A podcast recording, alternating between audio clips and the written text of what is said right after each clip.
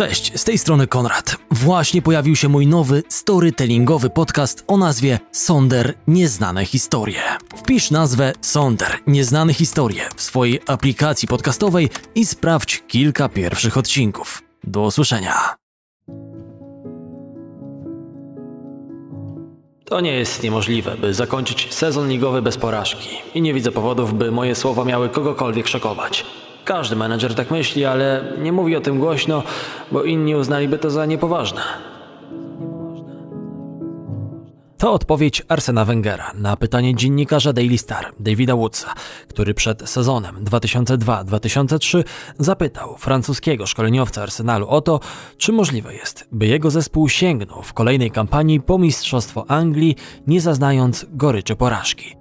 Kanonierzy kilka tygodni wcześniej zdobyli podwójną koronę, a sezon ligowy 01-02 zakończyli serią 21 spotkań bez przegranej, w tym 13 kolejnych zwycięstw.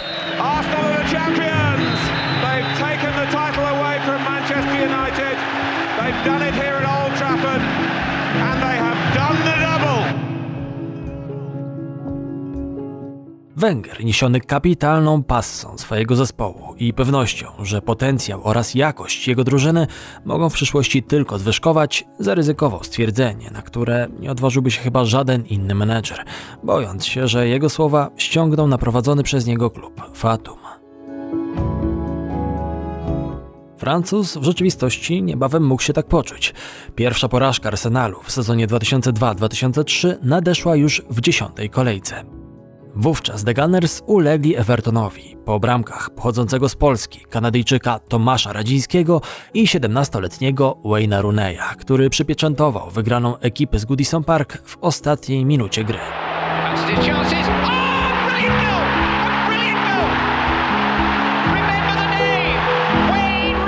Arsenal zakończył tamtą kampanię z sześcioma przegranymi na koncie, co przypłacił utratą mistrzowskiego berła. Wiele osób wypominało wówczas opiekunowi Londyńczyków słowa wypowiedziane rok wcześniej. Jedni uważali, że los pokarał menedżera Arsenalu za nadmierną pewność siebie. Inni zwyczajnie śmiali się i uważali, że Węgier chciał się porwać z motyką na słońce. Wielu fanów kanonierów sądziło, że buńczuczna deklaracja bossa zdeprymowała piłkarzy The Gunners i związała im nogi w najważniejszych spotkaniach sezonu. Kpiny i przetyki ze strony wszelkich malkontentów posypały się na Francuza niczym lawina śnieżna. 15 maja 2004 roku Arsenal prowadzi na Highbury z Leicester 2 do 1. Kanonierzy od czterech kolejek mają zapewniony tytuł mistrza Anglii. Chociaż po pierwszej połowie starcia z Lisami przegrywali 0 do 1 po golu Pola Dikowa, nie mieli zamiaru oddać zwycięstwa ekipie z Leicester. Dla The Gunners to spotkanie było czymś więcej niż tylko luźnym meczem, który kończył sezon uwieńczony zdobyciem najwyższej lokaty w tabeli. Już na początku drugiej części meczu rzut karny wywalczony przez Ashleya Cola na wyrównującą bramkę zamienia Thierry Henry.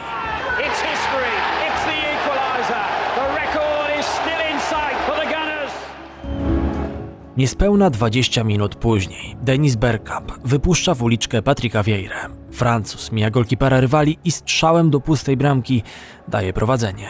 Podobieczni Węgera dopinają swego. Ich przeciwnicy nie są w stanie odpowiedzieć. Gdy arbiter tego meczu, pan Polderkin, zagwizdał po raz ostatni, Highbury mogło świętować podwójnie.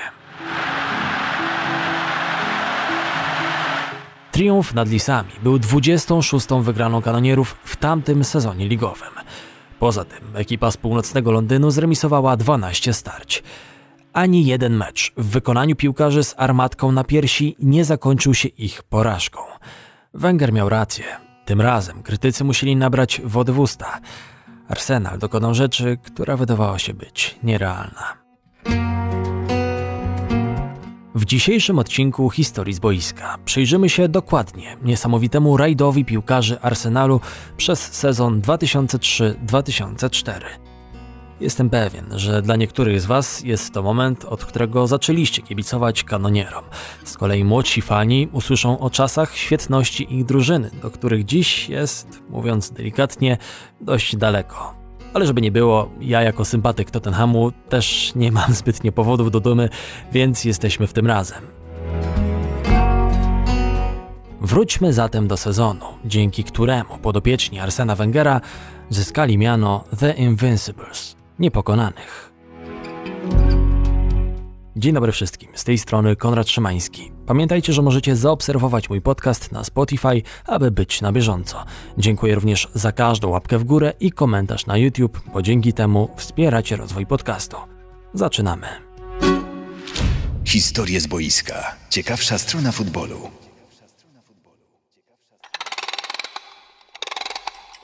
Cofnijmy się w czasie.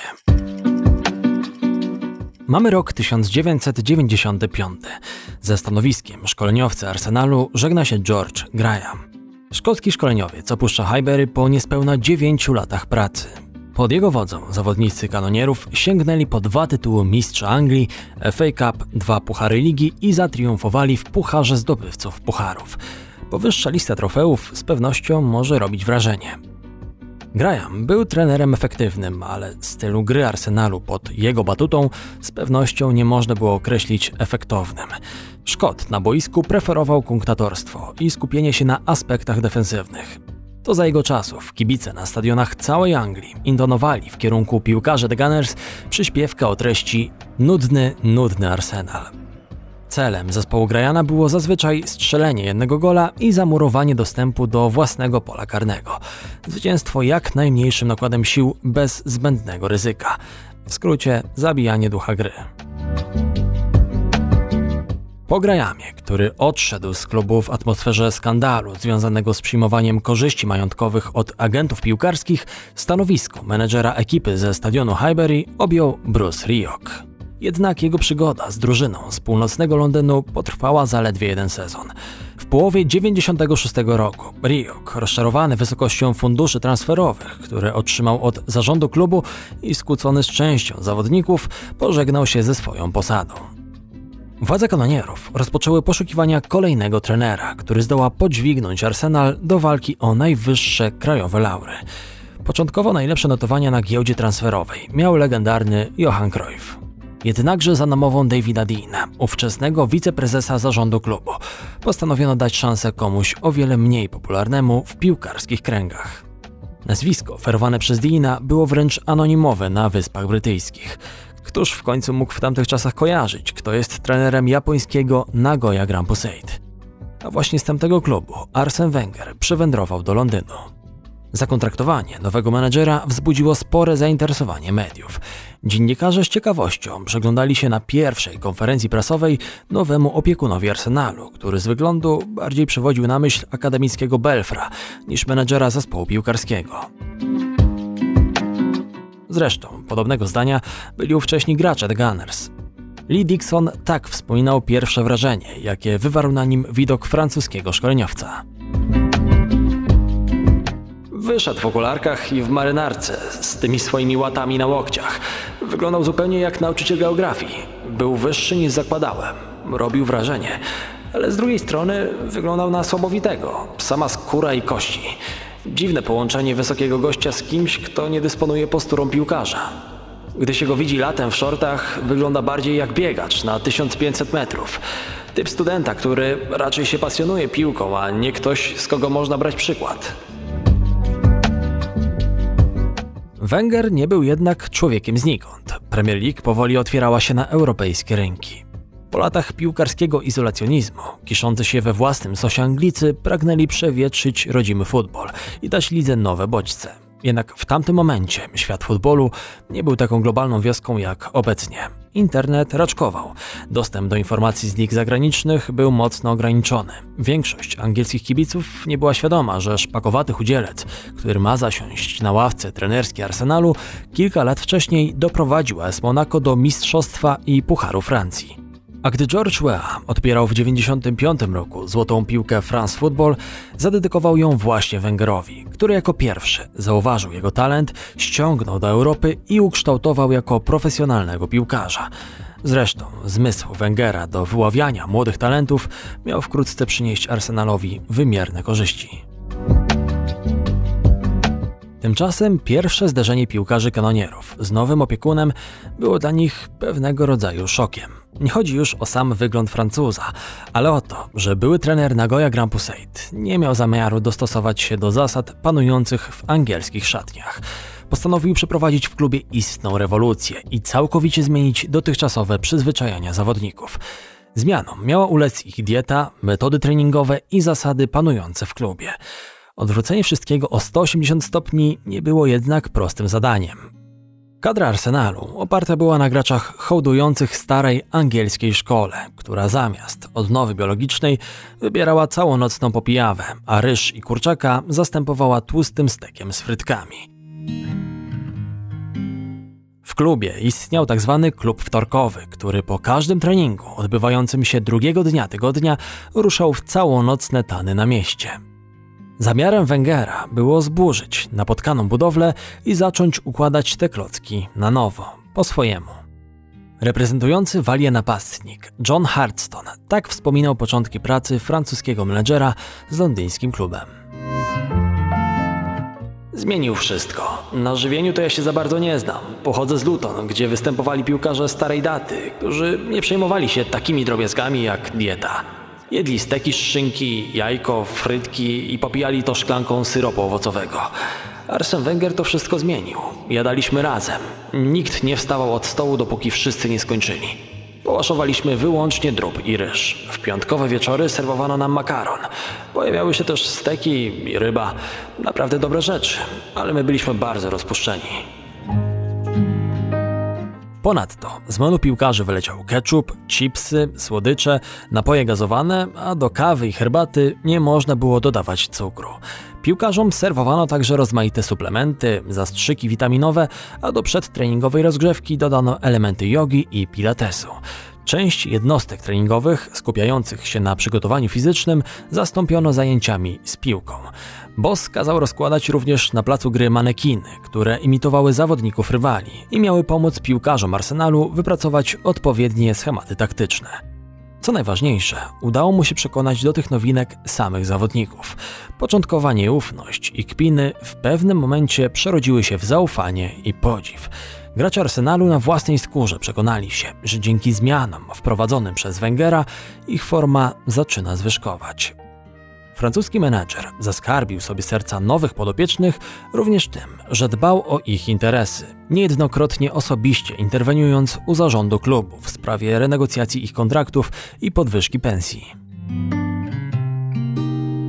Kolejną olbrzymią zaletą Francuza była jego umiejętność sprawnego poruszania się na rynku transferowym i intuicja, która pozwalała mu wyławiać zawodników niechcianych w swoich klubach, czyniąc z nich kluczowe ogniwa własnego zespołu. Dwa najjaskrawsze przykłady to rodacy Wengera, Patrick Vieira i Thierry Henry. Pierwszy został wyciągnięty z AC Milanu, w którym miał problemy z przebiciem się do pierwszej drużyny. Drugi natomiast przyszedł do The Gunners z Juventusu, gdzie Carlo Ancelotti borykał się z odpowiednim dopasowaniem go do taktyki starej damy. W przeciwieństwie do obecnego opiekuna Evertonu, Wenger wiedział, gdzie umiejscowić swojego rodaka, przesuwając go ze skrzydła na atak. Wkrótce po przybyciu na Highbury, zarówno Vieira, jak i Auri stali się boiskowymi liderami Arsenalu.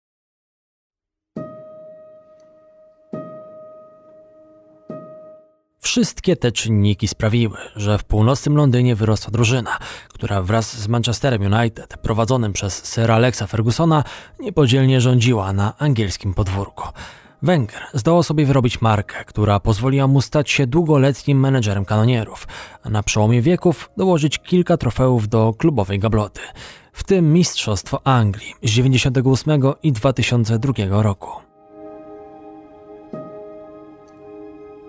Do sezonu 2003-2004 Arsenal przystępował jako zespół w pełni ukształtowany, ulubiony z gliny, którą francuski menedżer modelował przez 7 lat. W czasie letniego okienka transferowego kanonierzy nie zrobili żadnych spektakularnych ruchów. Jedyną ważną roszadą poczynioną przez Wengera była zmiana warty w bramce The Gunners. 34-letni Jens Lehmann przybył za kwotę 1,5 miliona funtów z Borussii Dortmund, aby zastąpić długoletniego golkipera kanonierów, Davida Simana, który na swój ostatni sezon w karierze przeniósł się do Manchesteru City. Co prawda tego lata na Highbury pojawili się także m.in. Gael Clichy i Cesc Fabregas, ale oboje stanowili w tamtym momencie melodię przyszłości. Chociaż akurat francuskiemu obrońcy udało się w czasie tamtej kampanii zagrać w 12 ligowych potyczkach i odebrać mistrzowski medal. Co ciekawe, w szerokiej kadrze kanonierów z sezonu 2003-2004 odnajdziemy także nazwisko Michala Papadopoulosa, czeskiego napastnika doskonale znanego fanom rodzimej ekstraklasy, z występów m.in. w Zagłębiu Lubin i Piaście Gliwice. 19-letni wówczas Czech został wypożyczony przez The Gunners na rok z Banika Ostrawa. Nie zdołał jednak zagrać w żadnym ligowym spotkaniu. Jego przygoda z pierwszą drużyną Arsenalu zamknęła się na 7-minutowym epizodzie w meczu Pucharu Ligi przeciwko Wolverhampton. Kolejną ciekawostką jest fakt, że w czasie przedsezonowego sparingu z zespołem Barnet w drużynie z północnego Londynu wystąpił testowany Jaja Toure. Młodszy z reprezentujących wybrzeże Kości Słoniowej braci był nawet bliski podpisania kontraktu z kanonierami. Na przeszkodzie stanęły jednak sprawy związane z uzyskaniem pozwolenia o pracę dla młodego Iworyczyka, który nie chcąc czekać na załatwienie wszystkich formalności, jakiś czas później wylądował w lidze ukraińskiej. Arsenal przystępował więc do nowego sezonu w dużej mierze oparty na piłkarzach, którzy zapewnili mu Mistrzostwo Anglii w 2002 roku. Sam Wenger tym razem trzymał język za zębami i nie złożył żadnych buńczucznych deklaracji, które po raz kolejny mogłyby nałożyć zbyt dużą presję na piłkarzy z Highbury. Mimo to sezon nie rozpoczął się najlepiej dla podopiecznych francuskiego menedżera. Pierwsze możliwe do zdobycia trofeum, czyli tarcza wspólnoty, padła łupem obrońców tytułu Mistrza Anglii, Manchester United, którzy na Millennium Stadium w Cardiff zwyciężyli z The Gunners po serii rzutów karnych. Kanonierze zaliczyli ciężką przeprawę także w czasie pierwszej kolejki, kiedy to podejmowali na swoim stadionie Everton. The Office znów mogli zostać tym zespołem, który już na starcie pogrzebałby szansę podopiecznych Wengera na przejście ligi suchą stopą. Już w 25 minucie gry z powodu czerwonej kartki boisko musiał opuścić Sol Campbell. Na szczęście dla niego jego koledzy byli bardzo zdeterminowani i w nieco ponad pół godziny po jego zejściu wypracowali sobie dwubramkową przewagę. Everton zdołał odpowiedzieć zaledwie jednym golem. Tym samym już w pierwszym meczu, w którym The Gunners przez dwie trzecie czasu gry grali w osłabieniu, kibice mogli zobaczyć niebywałą wolę zwycięstwa swoich podopiecznych. Arsenal wysłał jasną wiadomość reszcie ligowej stawki. Jesteśmy silni i walczymy o mistrza. Kolejne trzy serie gier to także pełna pula zgarnięta przez kanonierów. Piłkarze Wengera pogubili punkty dopiero w meczu numer 5, kiedy to zremisowali u siebie Sportsmove Harry'ego Rednapa 1 do 1.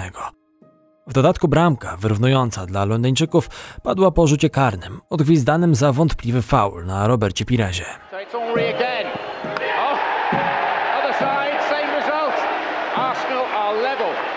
Wiele osób uważa, że kluczowe dla tamtego sezonu wydarzenia rozegrały się w kolejnym tygodniu zmagań. Wówczas to kanonierów czekały dwa trudne spotkania. Najpierw mieli zainaugurować rozgrywki grupowe Ligi Mistrzów, domowym meczem z Interem. Cztery dni później natomiast udać się na Old Trafford, by tam zmierzyć się z ekipą Manchester United. Pojedynek na Highbury okazał się być koszmarem dla podopiecznych Wengera. The Gunners gładko ulegli Nerracurim 0 do 3. Wydawać by się mogło, że takie upokorzenie z rąk Włochów nie miało prawa podziałać pozytywnie na piłkarzy Arsenalu i musiało odcisnąć piętno na ich morale. Jednakże wielkie drużyny można poznać po tym, w jaki sposób reagują na porażki.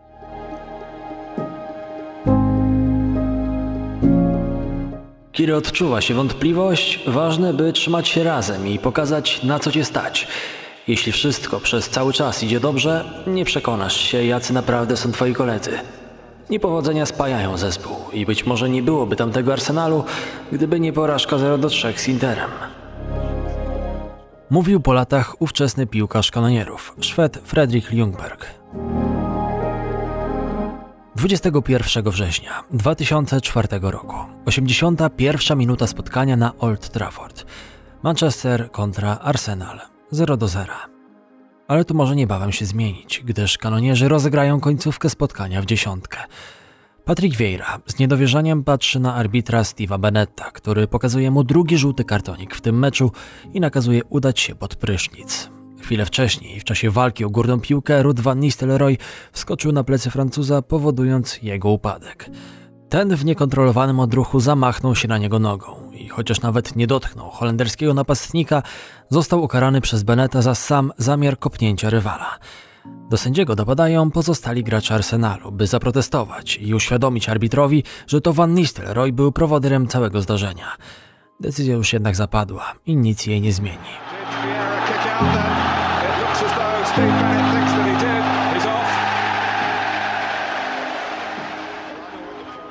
Temperatura boiskowych wydarzeń wzrosła właśnie o kilka stopni. Tego dnia w Teatrze Marzeń atmosfera stawała się już tylko gęstsza. Punktem kulminacyjnym meczu, nazwanego później przez dziennikarzy bitwą o Old Trafford, była sytuacja z końcówki spotkania, kiedy sędzia Bennett wskazał na 11 metr po faulu Martina Kiauna na Diego Forlanie. Do piłki ustawionej na wapnie podszedł Ruth Van Nistelrooy.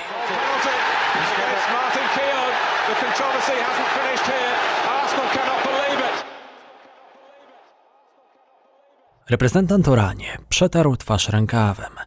Spojrzał od niechcenia na Jensa Lemana, przesuwającego się raz w lewo, raz w prawo po linii bramkowej i ruszył w kierunku futbolówki.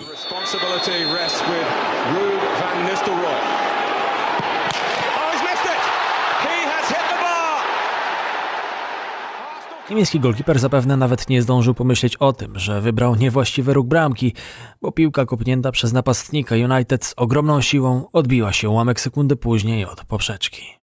Bellet pozwolił piłkarzom Manchesteru na rozegranie jeszcze jednej akcji, która szybko została skasowana przez defensorów Arsenalu, po czym zagwizdał po raz ostatni tego dnia. Wówczas w kierunku Van Nistelrooya ruszył Martin Kiaun, którego twarz wyglądała jakby wstąpił w niego szatan.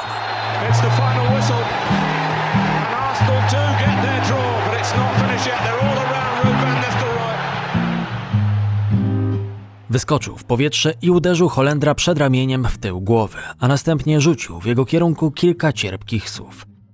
Inni gracze Arsenalu również mieli coś do powiedzenia snajperowi United. Sponiewieranemu koledzy ruszyli w sukurs partnerzy z zespołu. Obustronne utarczki słowne miały miejsce jeszcze w tunelu prowadzącym do szatni. Od siebie dorzucili coś także Wenger i Ferguson. Najwięcej spokoju tamtego dnia zachował, o dziwo, kapitan gospodarzy, Roy Keane, który starał się zdystansować od trwającej wokół niego awantury. Po latach naszła go jednak chwila refleksji. Żywiłem do Arsenalu sporo nienawiści. Żadne inne słowo nie przychodzi mi do głowy, tylko nienawiść.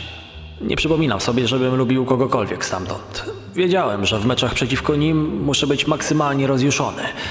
Nie myślałem w ten sposób o żadnej innej drużynie. Tamtego dnia zachowywałem się bez zarzutu i bardzo tego żałuję. Po meczu media nie zostawiły na Arsenalu suchej nitki. Spekulowano, że na zespół Arsena Wengera posypią się drakońskie kary. Wspominano nawet o odjęciu punktów. The Independent ferował, że tym meczem Arsenal przekreślił sobie drogę do tytułu. Skończyło się jednak na karach indywidualnych dla poszczególnych zawodników. Lorena wykluczono na cztery mecze, Kijauna na trzy, a Pellura i Vieira na jeden. Londyńczycy musieli również zapłacić łącznie 275 tysięcy funtów grzywny.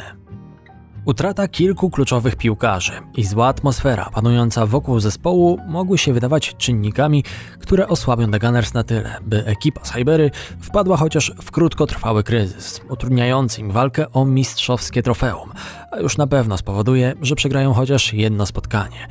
Szczególnie, że w perspektywie trzech kolejnych meczów Londyńczycy musieli być gotowi na boiskową batalię z Liverpoolem i Chelsea. Kanonierzy przekuli jednak swoje kłopoty w artefakt, zapewniający im dodatkowe pokłady motywacji. W trzech kolejnych meczach podopieczni Wengera zgarnęli całą pulę. Następnie przyszedł czas na remis z Charltonem i kolejne trzy wygrane.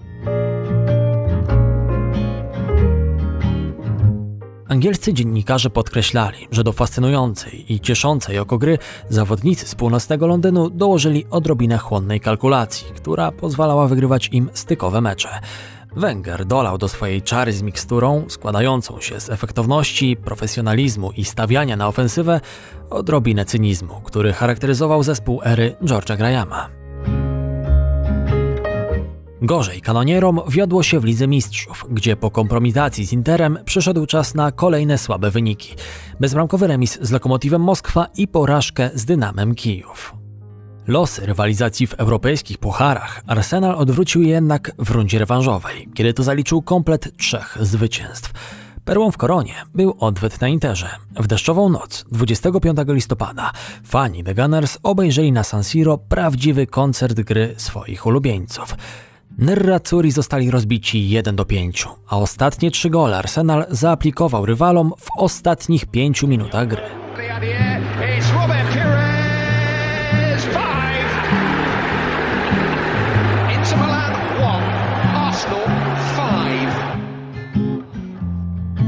Bezbramkowy remis z Fulham pod koniec listopada sprawił, że Arsenal spadł na drugą lokatę w tabeli, ustępując pola Chelsea. Na tym samym miejscu podobieczni Wengera kończyli 2003 rok. Z tą różnicą, że wówczas na szczycie tabeli znajdował się Manchester United. Eksperci już wtedy zwrócili uwagę na fakt, że kanonierzy nie znaleźli swojego pogromcy przez całą pierwszą rundę zmagań.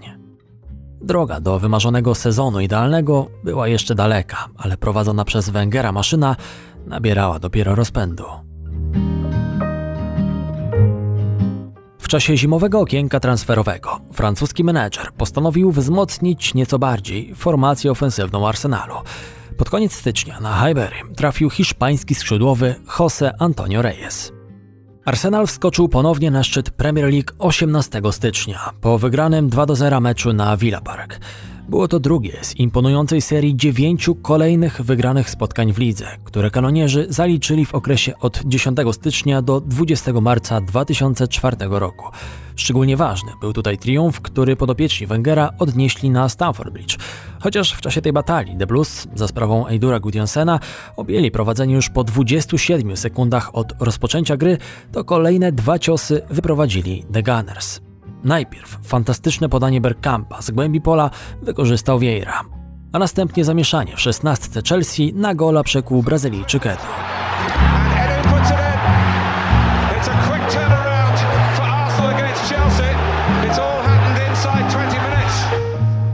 Po tym spotkaniu przewaga Arsenalu nad United wzrosła do 7 punktów. Dziennikarze, którzy po meczu z Manchesterem wróżyli Arsenalowi utratę tytułu, teraz pisali, że oglądanie tak dysponowanych kanonierów stanowi przywilej dla wszystkich kibiców. Chelsea wzięła odwet na Arsenalu w ćwierćfinale Ligi Mistrzów, gdzie los ponownie połączył obie londyńskie drużyny. The Blues awansowali dzięki bramce Wayne'a Bridge'a, strzelonej na 3 minuty przed końcem podstawowego czasu gry rewanżowego starcia na Highbury. To był szczególnie ciężki moment dla Arsenalu, który zaledwie 3 dni wcześniej pogrzebał również swoje szanse na triumf w FA Cup, przygrywając z czerwonymi diabłami w półfinale tych rozgrywek. W głowach wielu kibiców kanonierów powróciły demony sprzed pięciu lat, kiedy to porażka z Red Devils na tym samym etapie Pucharu Anglii była punktem zwrotnym, który odmienił losy całego sezonu i whamował ekipę Wengera na ostatniej prostej. Obawy mogły być tym większe, że kolejnym ligowym przeciwnikiem był Liverpool. Tym samym w ciągu sześciu dni Arsenalowi przyszło mierzyć się z trzema zespołami z samej czołówki tabeli – gdy po pierwszej połowie pojedynku z Derec podopieczni Węgera przegrywali 1 do 2, w głowach kibiców kanonierów mogły zacząć rodzić się najczarniejsze scenariusze. Jednakże druga odsłona tego spotkania nie pozostawiła złudzeń. Trzy gole ekipy z północnego Londynu rozwiały wszelkie plotki o ich rzekomym kryzysie formy. Hat-trickiem w tym spotkaniu popisał się Thierry Henry, który kilka kolejek wcześniej przekroczył barierę 100 goli w Premier League.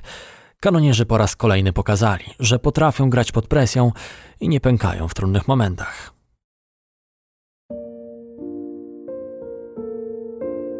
Do końca życia nie zapomnę tego koszmarnego tygodnia, w którym odpadliśmy z Pucharu Anglii oraz Ligi Mistrzów, a potem wszystkim podejmowaliśmy u siebie Liverpool. Przegrywaliśmy z nimi, ale wtedy Thierry Henry stanął na wysokości zadania i strzelił trzy gole. Dzięki temu wróciliśmy do gry. Przyjęliśmy dwa potężne ciosy i w ciągu tygodnia mogliśmy stracić wszystko. Czasami w piłce zdarzają się takie trudne chwile. Wtedy trzeba jak najszybciej wrócić na zwycięską ścieżkę, znaleźć w szatni kogoś, kto znów zmotywuje zespół. Anglicy z czasów George'a Grahama, którzy zostali w zespole, wiedzieli jak wygrywać mecze. Piłkarze ściągnięci przez Wengera też byli urodzonymi zwycięzcami. Wspominał tamten okres Ray Perlor.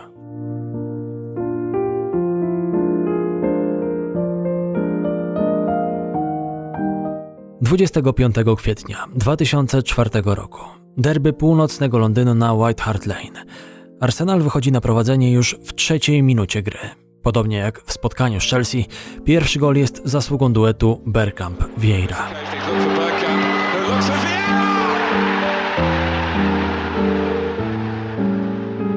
Holender dogrywa płaską piłkę w pole karne kogutów, a Francuz na wślizgu wbija ją do bramki rywala. Pół godziny później jest już 2 do 0 dla Arsenalu. Tym razem na listę strzelców wpisuje się inny francuski internacjonał, Robert Pires.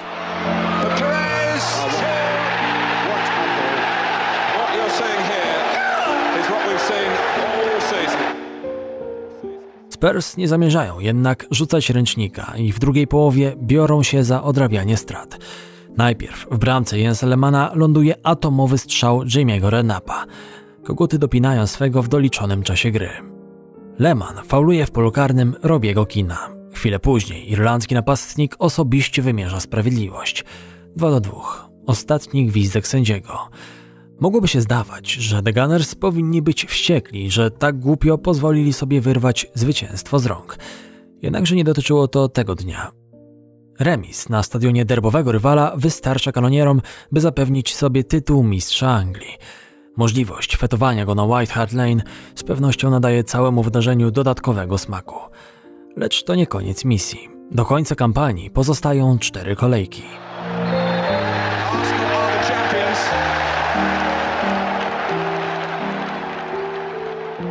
Tak naprawdę to w tamtym momencie Wenger stanął przed najtrudniejszym zadaniem. Jak utrzymać odpowiedni poziom motywacji u piłkarzy, którzy osiągnęli już swój nadrzędny cel – jak przekonać ich, by zachowali pełnię koncentracji i zaangażowali się fizycznie w 100% w mecze, które właściwie nie decydują już o niczym? Czy sezon ligowy bez porażki to wystarczająca nagroda, by przemóc się i dać jeszcze trochę z wątroby? Kalendarz Arsenalu nie był szczególnie trudny. W harmonogramie pozostały mecze kolejno z Birmingham, Portsmouth, Fulham i Leicester. Dwa pierwsze z nich kanonierzy zremisowali. Fulham pokonali po golu Reyesa. Do spełnienia celu, który wydawał się niemożliwy do zrealizowania, pozostał już tylko jeden mały kroczek. Cofnijmy się jeszcze raz do dnia, o którym wspominałem już na wstępie dzisiejszego podcastu. 15 maja 2004 roku, 66 minuta meczu pomiędzy Arsenalem i Leicester City. Na tablicy wyników widnieje remis 1 do 1. Piłkę w środkowej strefie boiska dostaje Denis Bergkamp. Zdobywa kilka metrów pola gry. Chwilę później w gąszczu nóg obrońców rywala wypatruje szczelinę, którą posyła futbolówkę zaadresowaną, jak żeby inaczej, do Patryka Vieira. Francuz mija bramkarza gości Iana Walkera i daje prowadzenie.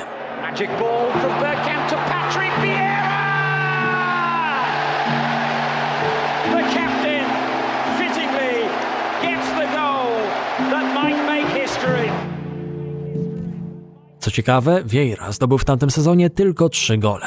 Wszystkie po asyście Bergkampa. Wszystkie miały też spore znaczenie dla powodzenia całej kampanii kanonierów.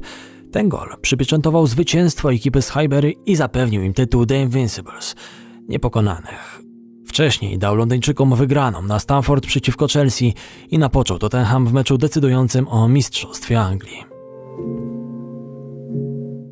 całym sezonie ligowym 2003-2004 The Gunners zwyciężali 26 razy, dwunastokrotnie remisowali i ani razu nie zaznani goryczy porażki. Kluczowych momentów było wiele, z pewnością nie tylko ten z Manchesterem United. Pokonaliśmy Chelsea na wyjeździe, wygraliśmy z Tottenhamem u siebie i zremisowaliśmy na ich terenie. W tunelu, w oczach rywali, widać było lęk. Spoglądaliśmy na innych piłkarzy i wiedzieliśmy, co myślą. Czuli, że będziemy od nich lepsi. Takie rzeczy się widzi. Mieliśmy mentalność zwycięzców. To odróżniało nas od innych i wiele nam dało. Opowiadał kameruński obrońca Loren. Wenger dopiął swego i udowodnił wszystkim niedowiarkom, że jego słowa sprzed dwóch lat nie były tylko bajaniem wariata. Francuski menedżer stworzył zespół, który przeszedł przez 38 wyczerpujących spotkań w sezonie suchą stopą. Potrzebował po prostu odrobinę czasu, by poukładać odpowiednio klocki. Przesunięcie koloturę i zestawienie go z Solem Campbellem scementowało środek obrony. Patrick Vieira został mózgiem drużyny. Thierry Henry regularnie trafiał do siatki rywali i z 30 golami na koncie został królem strzelców Premier League.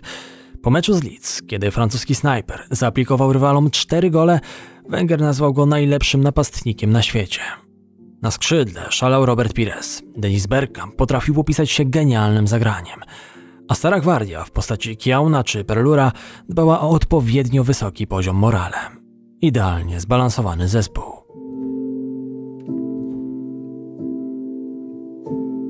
I chociaż można się czepiać, że Arsenal nie zdobył w tamtym sezonie żadnego innego trofeum i miał na koncie aż 12 remisów, a liczba zdobytych wówczas przez kanonierów punktów, chociażby w sezonie 19-20, dałaby im tylko trzecią lokatę, to absolutnie nikt przy zdrowych zmysłach nie jest w stanie zakwestionować wielkości tamtego wydarzenia.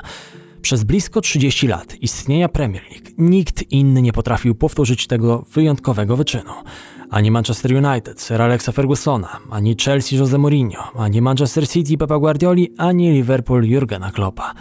Natomiast w całej historii najwyższego poziomu ligi angielskiej taki przypadek zdarzył się jeszcze tylko jeden raz. Autorem sezonu, zakończonego bez ani jednej porażki na koncie, było Preston North End, a miało to miejsce w sezonie 1888-1889. Warto jednak zauważyć, że ekipa Preston miała wówczas do rozegrania jedynie 22 kolejki. Jednakże to oni, jako pierwsi, zostali ochrzczeni przez prasę mianem The Invincibles, który to przydomek w 2004 roku został przejęty przez Londyńczyków. Ciężko jednak porównywać XIX-wiecznych pionierów futbolu do ekipy walczącej o najwyższe cele w erze w pełni sprofesjonalizowanej piłki nożnej. Ostatecznie ekipa z północnego Londynu wyśrubowała rekord ligowych meczów bez porażki do 49. Kanonierzy nie schodzili z boiska na tarczy od 7 maja 2003 do 24 października 2004 roku. Ta kapitalna passa została zakończona porażką na Old Trafford w meczu, który przeszedł do klasyki Premier League i został zapamiętany pod nazwą Bitwa Bufetowa. Wszystko z powodu kolejnej kłótni pomiędzy piłkarzami i menedżerami United oraz Arsenalu, której finałem było obrzucenie Sir Alexa Fergusona jedzeniem przez graczy The Gunners. Wiele lat później do ciśnięcia Fergiego kawałkiem pizzy przyznał się Cesc Fabregas, ale to temat na osobną opowieść. Na sam koniec oddajmy głos ojcu sukcesu nietykalnych, Arsenowi Wengerowi. Wtedy, gdy tak graliśmy, wydawało mi się to normalne. Kiedy jednak dzisiaj widzę zdjęcia tamtej drużyny i widzę umiejętności tamtych piłkarzy, zaczynam uświadamiać sobie, jak wyjątkowy tworzyli zespół. I to nie tylko ci, którzy grali regularnie, ale i zmiennicy. Nikt wcześniej nie osiągnął tego w Premier League. Jestem dumny, ponieważ takiego wyczynu nie można już jakoś znacząco poprawić. Poza tym dysponowałem wtedy absolutnie wyjątkowymi piłkarzami. Jestem ciekaw jednej rzeczy. Czy uważacie, że w dzisiejszej Premier League jest możliwe powtórzenie sukcesu Arsenalu, czyli przejście ligi bez żadnej porażki? Jeśli chodzi o mnie, to w obecnych czasach wydaje mi się jednak to niemożliwe, ale z drugiej strony, czy ktoś z nas przewidziałby mistrzostwo Leicester? No właśnie. Czekam na Wasze opinie w komentarzach na YouTube pod tym odcinkiem. Tymczasem to wszystko na dziś. Konrad Szymański, kłaniam się nisko. Do usłyszenia.